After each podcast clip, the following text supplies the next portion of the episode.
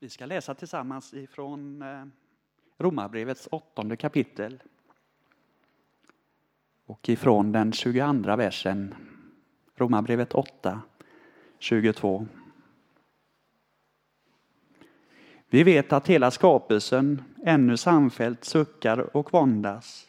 Och inte bara det, och inte bara den, utan också vi som har fått anden som förstlingsfrukt. Också vi suckar inom oss och väntar på barnaskapet, vår kropps förlossning. Ty i hoppet är vi frälsta. Men ett hopp som man ser uppfyllt är inte längre något hopp. Vem hoppas på något som man redan ser? Men om vi hoppas på det vi inte ser så väntar vi uthålligt. Så hjälper också anden oss i vår svaghet. Ty vi vet inte vad vi bör be om, men anden själv ber för oss med suckar utan ord. Och han som utforskar hjärtan vet vad anden menar, eftersom anden ber för det heliga så som Gud vill. Tackar vi dig Herre för ditt ord. Vi tackar dig för att det är levande, att det är verksamt. Och vi tackar dig för förmånen att få samlas denna förmiddag och läsa ditt ord. Vi tackar dig för att du är så god emot oss. Jag ber dig nu om din välsignelse över var och en som har kommit hit idag. Att du möter, att du styrker och du hjälper, Herre. I Jesu Kristi namn. Amen. Någonting som eh, vi centrerar mycket omkring i våra liv, som vi tänker mycket på. Någonting som vi vill ska prägla våra liv. Det är en mycket viktig sak. Det är nämligen hoppet. Vi människor vi lever mycket på hoppet. Vi säger så här att det sista som överger oss det är hoppet. Och det ligger väldigt mycket i det. För när inget hopp finns, det är då som hopplösheten tar vid. Och det är då som vi tröttnar och det är då som vi inte ser framtiden i ljusa färger längre, utan det ser dystert ut och det ser hopplöst ut. Så hoppet är någonting som vi längtar efter, någonting som vi söker. Vi söker på olika ställen och vi låter olika idéer och tankar prägla vad vi tycker om hopp och vad vi hoppas på. För ett tag sedan så var det en människa, en man i Norrköping tror jag, som vann till exempel 230 miljoner kronor eller något sånt där på Lotto. Han fick in sju rätt och han fick några jokernummer rätt. Hans hopp hade väl kanske varit när han la in den här raden att han skulle vinna mycket pengar. Och en och annan kanske gör det. Men så ser vi ändå på den matematiska möjligheten för att det ska slå i lås, gå i lås, att vi vinner och blir rika, att vi får en annan framtid, som ganska liten, nästintill lika med noll. Men ändå så finns det en längtan efter att försöka förändra framtiden. Vi kan befinna oss i olika situationer och känna att nu så är det hopplöst här och någonting måste jag göra för att framtiden ska se ljusare ut. Att det förändras, livet sådant som det är och att det blir bättre. Och vi gör det på många olika sätt. Som sagt var, en del kanske lägger in en lottorad och hoppas på att bli rika. Men vi kan hoppas på så mycket annat. Och vi hoppas framför allt när tiden som vi lever i inte känns så bra, det är just att framtiden ska se ljusare ut. Att det ska förändras och vi ska kunna förändras med den. Och vi ska kunna känna att nu så ser ljuset ut att lysa upp den väg som jag går och jag kan få växa som människa och jag kan få känna tillförsikt inför framtiden. Den här versen som vi läste, de här verserna ifrån Romarbrevet, skrevs till en församling som fick en ganska så gedigen genomgång av trons grundvalar, av trons teologi, den kristna religionens grund, Jesus Kristus, och hans inverkan i människors liv. Paulus han skriver till församlingen som han har tänkt att han ska besöka någon gång i framtiden. Han förbereder sin resa till Spanien. Om han kom dit någon gång, det vet vi inte riktigt. Men vi vet att han kom till Rom, han kom dit som fånge. Och han fick antagligen träffa ett antal av de här människorna som en gång hade läst det här brevet som han skrev. Och de hade fått lära känna den lära som han förkunnade. De hade fått höra talas om det hopp som Paulus stod för. Det hopp som inte var baserat på någonting som man såg runt omkring. Ett hopp som bröt ifrån den tidens tro och vantro får man säga. Ett hopp som personifierades hos någon annan än personen som läste det. För hoppet som presenteras för Romarbrevets församling, romarna som läste, det är ett hopp som inte centreras i människan själv. För människan som sådan befann sig i en hopplös situation. Och Paulus han börjar med att förklara det att utan hjälp och utan Gud i världen så har vi inget hopp att se fram emot. Han börjar med att tala om att hedningen, det vill säga icke-juden, inte hade något att hoppas på. Han fortsatte med att förklara att de som Gud hade kallat en gång i tiden Israels folk, de hade inte heller någonting att hoppas på utan Kristus i världen. Så evangeliet det kommer med en ny inriktning. Ett hopp som kan slå rot och som kan växa i människorna och som får en jordmån där det får bära frukt. Så Paulus han talar om att utan Gud och utan hopp i världen så finns det ingen framtid. Han talar om att för var människa så är det likadant. Det finns ingen som står på en bättre grund än den andra. Det enda som människan kunde göra var att trampa vatten för att inte sjunka. Och han talar om den mänskliga verkligheten, de liv som vi faktiskt också lever. Där vi ständigt känner kanske att vi misslyckas, att vi gör fel. Den personligheten och den verkligheten, den finner vi i Romarbrevet lite längre fram. Vi finner den i Romarbrevets sjunde kapitel. Där Paulus talar om att det som jag vill göra, det gör jag inte. Men det jag inte vill göra, det upptäcker jag att jag ständigt gör. Det är så bakvänt alltihop, hela existensen känner han. Men han förklarar hur det är för människan. Att vi ständigt misslyckas med att göra det som är rätt. Att vi misslyckas och så blir det värre än det var innan. Trots att vi kanske har börjat hoppas på någonting så gör vi fel och så blir det värre än det var innan. Den här verkligheten, den kan vi känna igen oss i. Den verkligheten kände Paulus igen sig i när han säger att han gör det som han inte vill göra. Och så talar han om att, att det verkar lite hopplöst.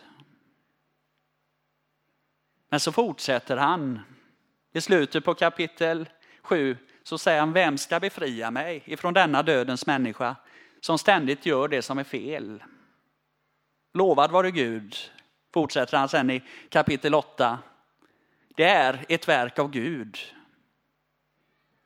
Ett verk av Kristus som kommer till människan och som möter människan och som ger ett nytt liv, en ny möjlighet, en ny kraft till att faktiskt börja göra det som vi vill göra och låta bli och göra det som vi inte vill. Mikael läste om att vi föddes på nytt till ett levande hopp.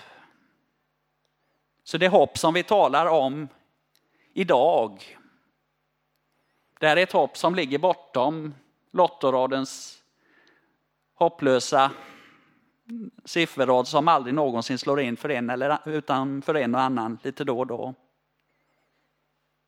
Det är mer en verklighet som ger oss en förmåga och en befrielse till att börja leva så som Gud har tänkt.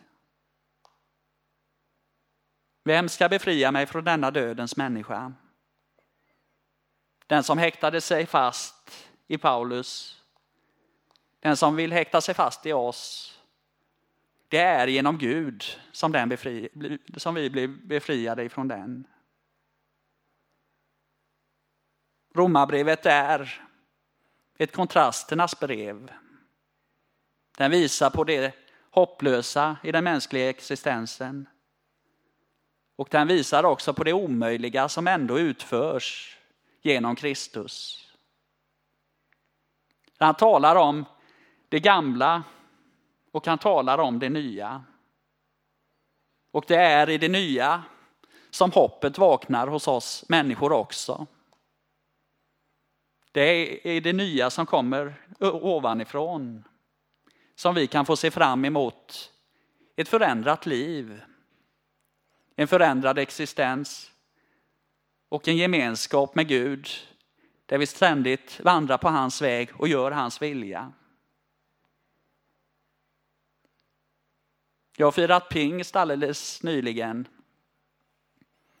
Jag har firat hur Gud sände sin heliga ande för att hjälpa oss att leva för honom och för att hjälpa oss att vara vittnen för hans rike, för hans framtid som han har bestämt för var människa. Och anden är den grund som vi kan få ta sikte på, den grund som vi kan få bygga på och som vi kan få känna att där finns hoppet. Det är den heliga ande som ger liv åt hoppet inom oss. Och det förklarar Paulus med att vi har fått barnaskapets ande. Inte, inte fångenskapens ande så vi blir fångar igen, utan barnaskapets ande. Som innebär att vi som Guds barn kan få komma Gud nära. Att vi kan få be till honom. Att vi kan få möta honom och känna att vi har en relation med honom. Där andens nyskapande verk inom oss människor. Anden som gör att vi glömmer det som ligger bakom och att vi riktar blicken framåt och ser det som ligger framför. För hoppet som vi läser om i Romarbrevet, det är ett hopp som går bortom tid och rum. Ett hopp som sträcker sig in i evighetens oändliga värld.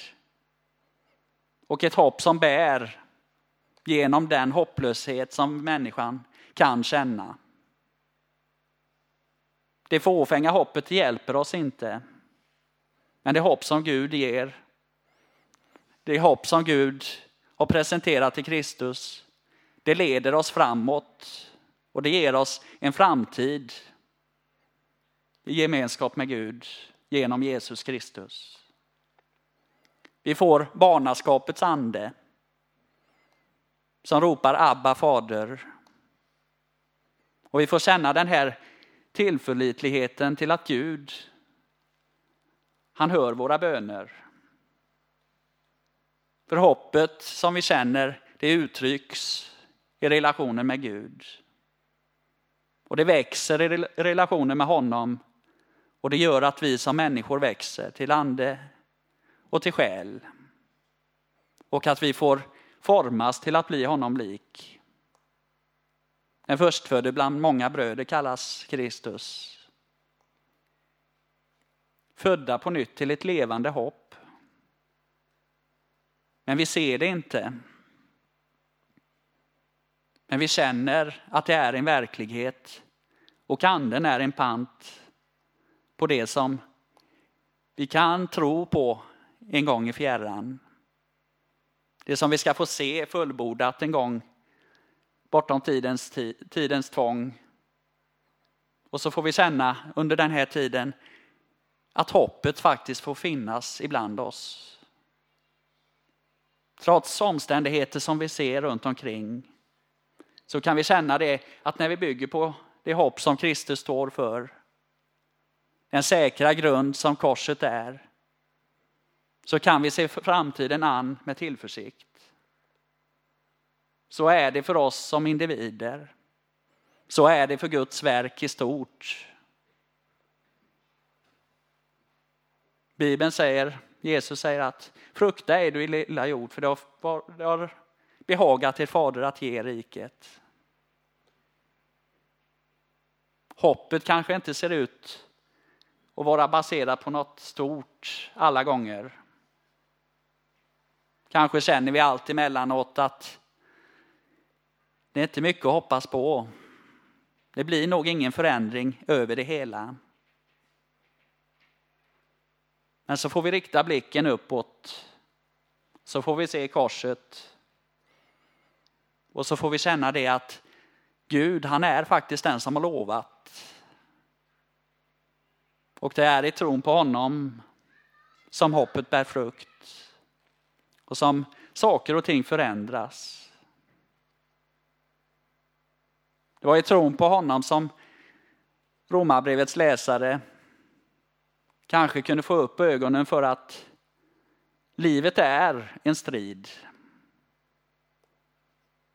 Den striden kände Paulus igen sig i. Den striden känner vi igen oss i. Men bortom striden så finns en seger. Där Gud en gång i tiden leder oss fram. Det står att Kristus alltid för oss fram i sitt segertåg. Och det är någonting som vi också kan ta fasta på. Att Kristus han för fram sitt verk i segertåg. Han har gjort det i flera tusen år under skiftande förhållanden. Men det har ändå aldrig besegrats utan det går framåt med stormsteg. Men hur lever vi i hoppet idag? Vi kommer till Gud i bön. Vi kommer till honom som förmår att förvandla bönämnen till tacksägelseämnen. Och vi vet inte alltid hur vi bör be. Men då är det så härligt att även där så är anden med och, och beder utan ord så att vi får känna att Gud ändå kommer oss till mötes, att han bygger upp oss. Trots att vi kanske känner oss rådvilla.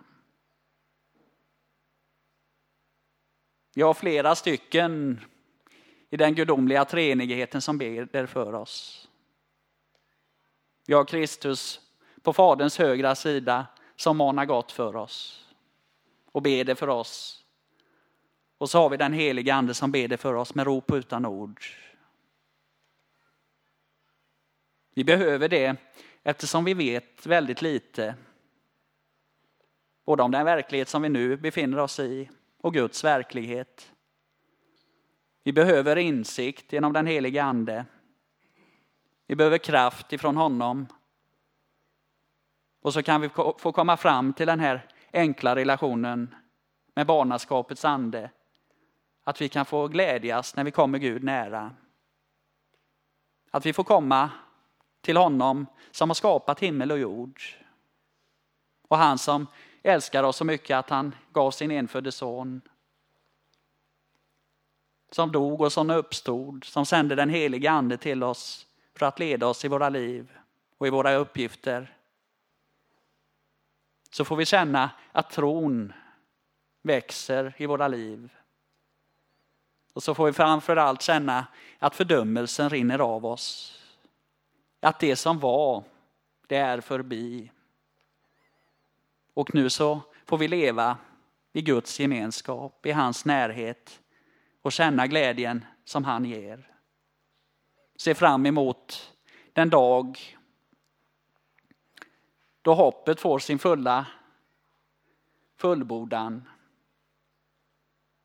när det som vi en gång trodde på När det får bära full frukt och vi får se Kristus sådan som han är. Det är det som är trons kärna, det som är trons mål. Att förenas med Kristus fullt ut, inte bara här i tiden utan i evighet. Hos honom i härlighet. Och Paulus han talar om en verklighet som vi alla känner igen. Han leder oss i den genom orden som han skriver ner och sin undervisning. Och han föder ett hopp till oss som människor. Ett hopp som den heliga ande hjälper församlingen att förmedla ut över världen i olika omständigheter och bland olika människor. För Gud han är den som har en väg för sitt evangelium. Och vi får vandra den vägen. Och vi får vara hans redskap. Mycket enkla redskap. Fyllda av hans kraft och göra det som det lilla vi kan så får Gud göra resten. Det hopp som Gud kallar till. Det är ett hopp som är fullkomligt. Det är inte en chans på fem miljarder att vi lyckas. Utan det är full härlighet var gång.